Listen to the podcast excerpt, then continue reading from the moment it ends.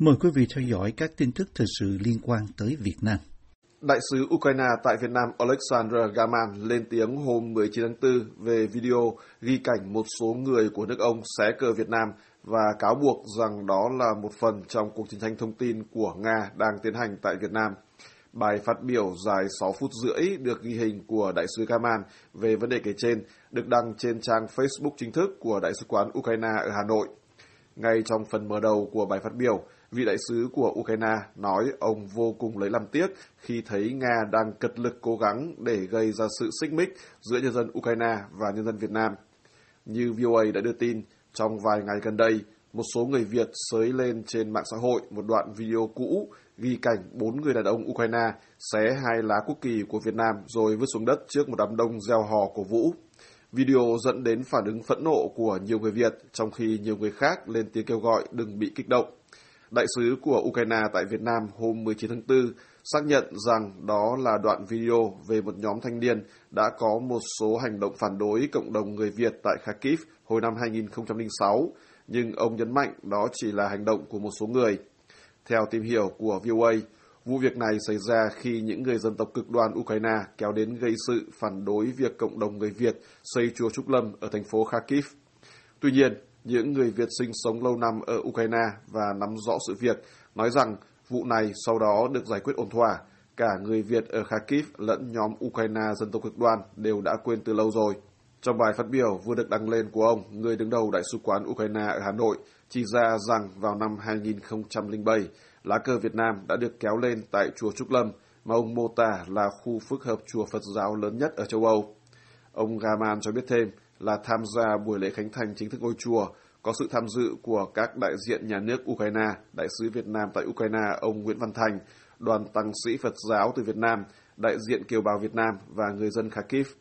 Đây là minh chứng rõ ràng cho thấy quan điểm chính thức của Ukraine trong quan hệ với Việt Nam và thái độ của xã hội Ukraine đối với nhu cầu tôn giáo của cộng đồng người Việt ở đất nước tôi.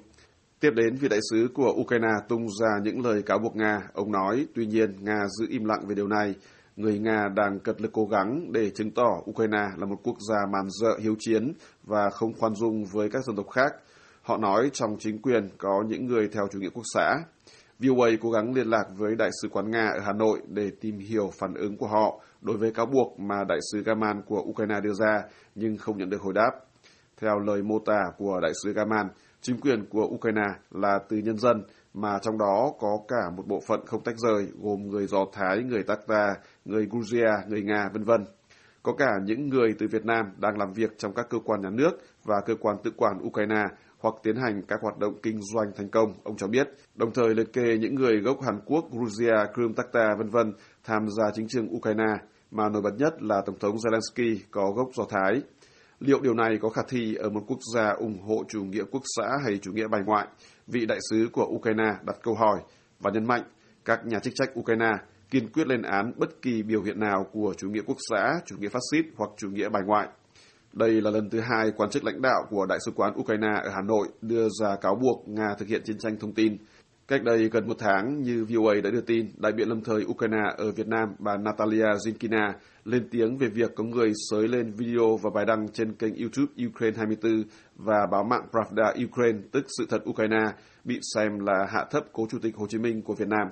Bà Zinkina cáo buộc hôm 21 tháng 3 rằng đó là một cuộc tấn công thông tin nhằm mục đích gây tranh cãi giữa hai dân tộc chúng ta.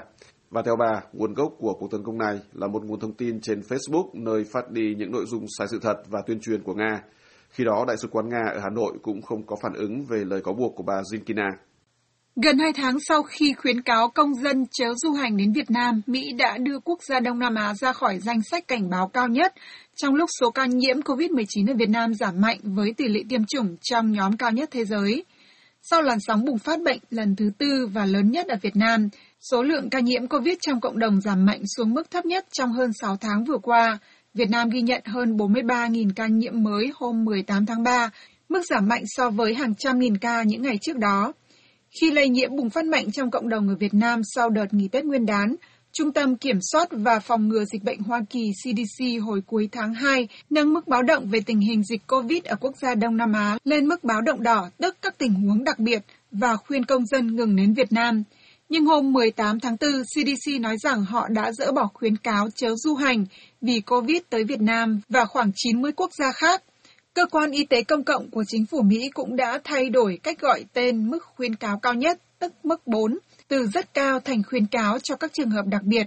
Việt Nam hiện nằm ở cấp độ 3, tức cao, cùng với 121 quốc gia và vùng lãnh thổ khác, trong đó có Canada, New Zealand cùng nhiều nước châu Âu và châu Á. Ở mức độ khuyến cáo này, chính phủ Mỹ vẫn khuyên những công dân chưa tiêm chủng đầy đủ không du hành tới Việt Nam và những điểm đến trong danh sách này. Các mức khuyến cáo còn lại của CDC gồm cấp độ 2, tức vừa phải, cấp độ 3, tức thấp, và mức thấp nhất là COVID-19 không được biết tới. Trung Quốc và hầu hết các nước châu Phi nằm trong danh sách ở mức độ thấp của CDC. Các nước như Ukraine, nơi đang có chiến sự, và Afghanistan, nơi đang nằm dưới quyền kiểm soát của Taliban, cùng nhiều quốc đảo nằm trong danh sách của mức khuyến cáo thấp nhất, tức không rõ về COVID. Hiện không còn nước nào bị CDC khuyến cáo chớ du hành khi trung tâm này cho toàn bộ các nước bị khuyến cáo trước đây ra khỏi mức độ cao nhất. CDC cho biết trong một tuyên bố rằng những khuyến cáo được cập nhật sẽ giúp công dân Mỹ đưa ra quyết định sáng suốt hơn về sự an toàn cho các chuyến du lịch quốc tế của mình.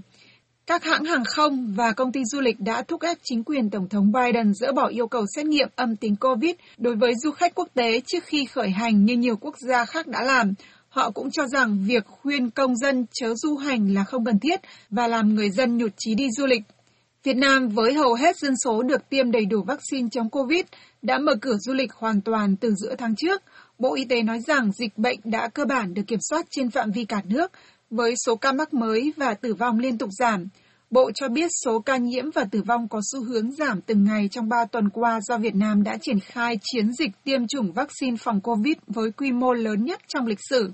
Trong số 2 kịch bản phòng chống dịch mà Bộ Y tế có thể triển khai trong thời gian tới, có việc Việt Nam chuyển sang trạng thái bình thường mới, tức là đưa COVID-19 sang bệnh lưu hành với các hoạt động xã hội trở về bình thường. Quân khu miền Đông của Nga vừa thông báo nước này và Việt Nam đang lập kế hoạch tiến hành diễn tập quân sự chung nhằm rèn luyện kỹ năng chỉ huy và tham mưu trong việc tổ chức hoạt động huấn luyện chiến đấu. Một số hãng tin trong đó có Sputnik của Nga và ANI ở Đông Nam Á đưa tin hôm 19 tháng 4. Nếu được thực hiện, cuộc diễn tập quân sự chung Nga-Việt này sẽ diễn ra trong bối cảnh Nga xâm lược Ukraine kéo dài từ ngày 24 tháng 2, còn Việt Nam hai lần bỏ phiếu trắng về nghị quyết của Liên Hợp Quốc lên án Nga xâm lược Ukraine và bỏ phiếu chống về việc Liên Hợp Quốc loại Nga ra khỏi Hội đồng Nhân quyền do quân đội Nga bị coi là trà đạp lên nhân quyền ở Ukraine. Dẫn lại thông báo của quân khu miền Đông của Nga Sputnik ANI và một số hãng tin nước ngoài cho biết là các quan chức quân đội Nga và Việt Nam mới đây họp bàn việc lập kế hoạch qua đường truyền video trực tuyến. Trưởng phái đoàn Nga là Thiếu tướng Sergei Lagutkin, người đứng đầu Trung tâm Kiểm soát khu vực. Cùng tham gia là Đại tá Ivan Taraev, trưởng phòng hợp tác quân sự quốc tế. Dẫn đầu đoàn của quân đội Việt Nam là Thiếu tướng Đỗ Đình Thành, tư lệnh binh chủng tăng thiết giáp. Đại tá Taraev của phía Nga cho biết cuộc diễn tập có mục đích để quân đội hai nước nâng cao kỹ năng thực hành của cán bộ chỉ huy và tham mưu trong việc tổ chức hoạt động huấn luyện chiến đấu và quản lý đơn vị trong môi trường chiến thuật phức tạp, cũng như hoàn thiện các giải pháp phi tiêu chuẩn khi thực hiện nhiệm vụ Sputnik ANI và các báo tường thuật, dẫn lại thông báo của quân khu miền Đông nước Nga. Hai phái đoàn đã xác định ngày giờ và địa điểm tổ chức, nhưng bản thông báo của quân khu miền Đông không công bố những thông tin đó. Cuộc diễn tập trung được đề xuất mang tên Liên minh lục địa 2022, quân khu miền Đông cho biết trong thông báo của họ. Quân đội Việt Nam chưa lên tiếng chính thức về thông báo kể trên. Việt Nam thường kín tiếng về những hoạt động giao lưu hợp tác quân sự kiểu này. Theo tìm hiểu của VOA, dường như lần gần đây nhất Việt Nam cử đại diện quân đội đến một cuộc tập trận của Nga là hồi tháng 9 năm 2021 khi sĩ quan quân đội Việt Nam tham gia tập trận Zapad tại Nga với tư cách quan sát viên. Trước đó, khi Bộ trưởng Quốc phòng Nga Sergei Shoigu đến thăm Việt Nam vào tháng 1 năm 2018, ông cho biết là hai nước đã xây dựng kế hoạch hợp tác quân sự và tập trận chung kéo dài trong 3 năm 2018 đến 2020, nhưng sau đó không có tin tức cho biết là các cuộc tập trận đó có diễn ra hay không. Quân khu miền Đông nước Nga và lục quân Nga cũng từng nói họ dự định tập trận chung với Việt Nam lần lượt vào các năm 2016 và 2017, nhưng cũng không có tin tức cho biết các dự định đó có được hiện thực hóa hay không. Thanh tra một tỉnh miền Nam Việt Nam vừa phát hiện ra nhiều vi phạm trong việc mua thiết bị vật tư y tế liên quan đến đại dịch COVID-19, trong đó có việc lãnh đạo một ban quản lý dự án thay đổi phê duyệt ban đầu của Ủy ban Nhân dân tỉnh cho mua thiết bị từ Mỹ nhưng thay vào đó đã mua sản phẩm từ Trung Quốc. Theo thanh niên, tỉnh Long An hôm 18 tháng 4 cho biết đang xem xét đề nghị của tránh thanh tra tỉnh này về việc kiểm điểm trách nhiệm của Giám đốc Ban Quản lý Dự án các công trình xây dựng dân dụng và công nghiệp tỉnh Long An cùng các cá nhân liên quan đến vụ bê bối nêu trên. Trước đó, báo Việt Nam Plus của Thông tấn xã Việt Nam ghi nhận về kết luận vừa được thanh tra tỉnh Long An công bố, trong đó nói rằng việc mua sắm trang thiết bị vật tư y tế, sinh phẩm xét nghiệm phục vụ công tác phòng chống dịch COVID-19 của tỉnh trong năm 2020 và 2021 đã xảy ra nhiều sai sót. Đây là vụ bê bối mới nhất được phanh phui trong ngành y tế liên quan đến đại dịch. Trước đó không lâu là vụ nâng giá các bộ xét nghiệm COVID-19 của công ty Việt Á, trong đó có ít nhất hai vị tướng nắm giữ chức vụ lãnh đạo hàng đầu Học viện Quân y bị cách chức trong đảng vì những sai phạm liên quan.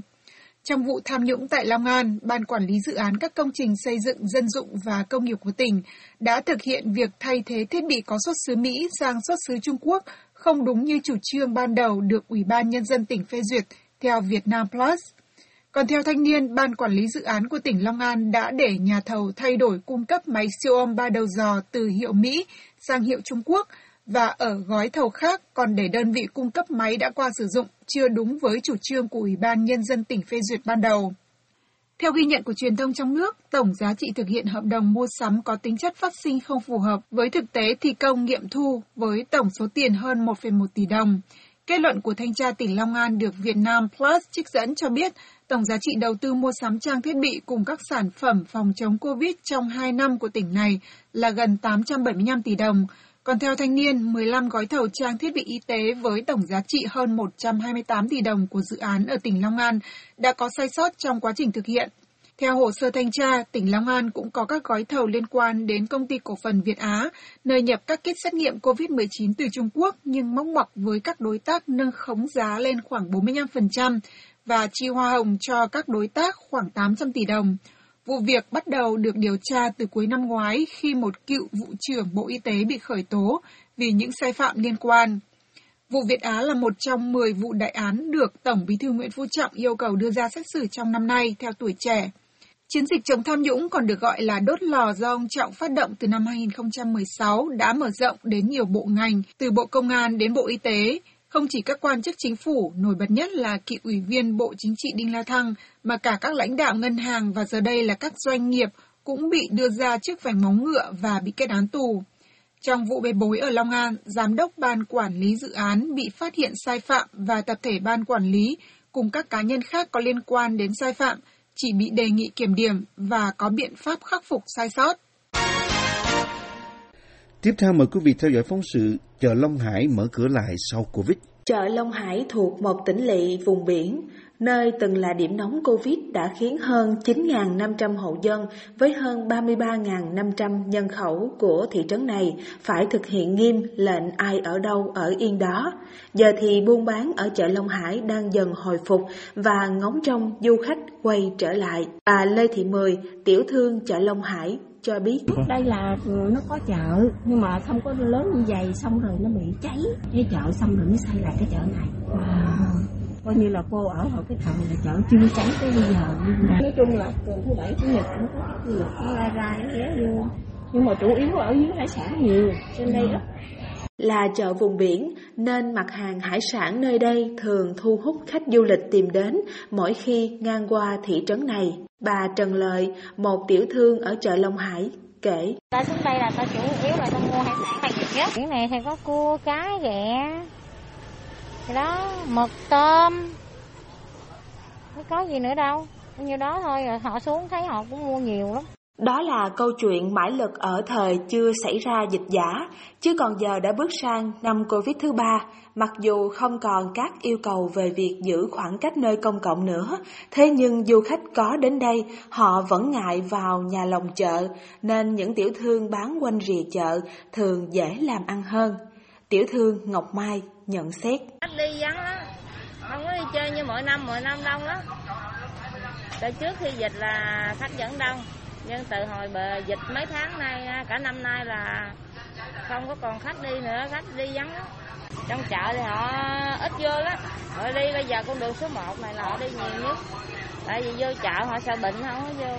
Chợ Long Hải còn được coi là đầu mối hàng hóa cho những tiệm tạp hóa ở xóm ấp trong thị trấn xứ biển này. Tiểu thương Trần Hữu Hiệp cho biết. Dễ mua đồ. Toàn bộ như các chợ nhỏ hoặc các ừ, tiểu thương nhỏ nhỏ rồi ở nhiều quán rồi hay là những cái tập quá nhỏ rồi đa số họ ra chợ này họ lấy hàng chợ này về họ bán lại. Dễ, nó vừa túi tiền. Chợ cũng dồi dào các mặt hàng như nhiều ngôi chợ khác và nổi trội nhất là các loại hải sản tươi sống được các ngư dân đánh bắt mang bán ngay sau chuyến đi biển về. Giờ thì du lịch mở lại nên tiểu thương kỳ vọng sẽ không còn cảnh vắng lặng vậy nữa. Tiếp theo, Việt Hùng sẽ gửi đến quý vị phóng sự Thú vui làm vườn dịp đầu xuân ở Mỹ. Đây là hình ảnh một khu nông trại nhỏ ở ngoại ô thủ đô Washington DC vào thời điểm này. Rất nhiều các gia đình đã tìm tới đây để lựa chọn những loại cây trái mà mình muốn có trong vườn nhà dịp mùa trồng cây đầu xuân này. Khi tới đây thì người ta có thể lựa chọn đủ mọi loại hoa, cây cảnh, cây ăn trái hay thậm chí là cả các loại rau thơm để sau đây một vài tuần nữa là chủ vườn có thể hưởng thụ thành quả lao động của mình trên mâm cơm gia đình. Nhưng theo ông Thìn Nguyễn, một chủ vườn lâu năm, thì thời điểm này mới chỉ thích hợp để trồng các loại cây ôn đới, còn các loại hoa trái nhiệt đới của Việt Nam thì phải chờ thêm ít tuần nữa. Đầu tháng 5 mình mới bắt đầu trồng cây được. Chứ hiện tại bây giờ đó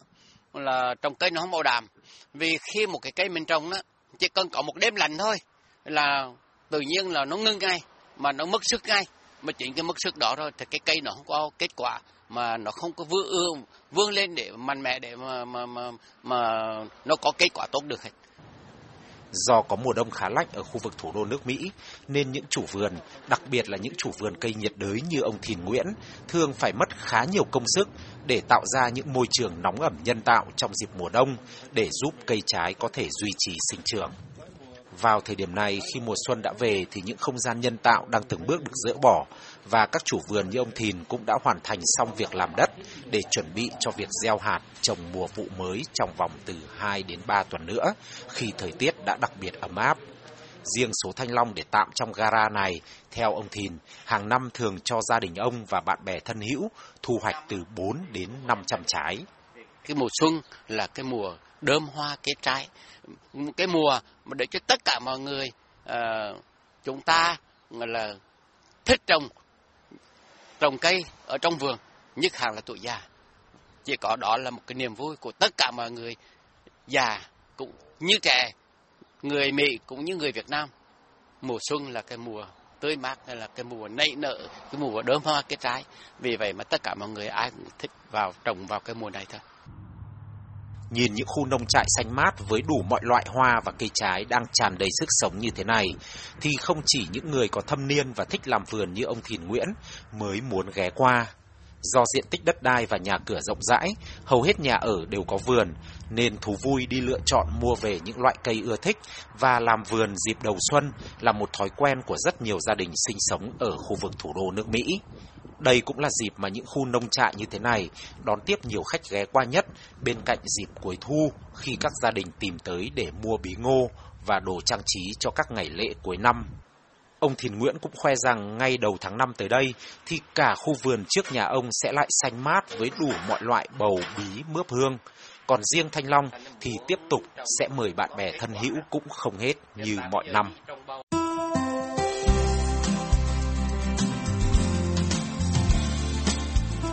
Buổi phát thanh Việt ngữ buổi sáng của đài VOA xin được kết thúc tại đây.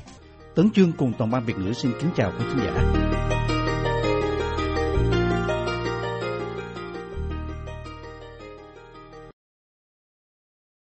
This program has come to you from the Voice of America, Washington.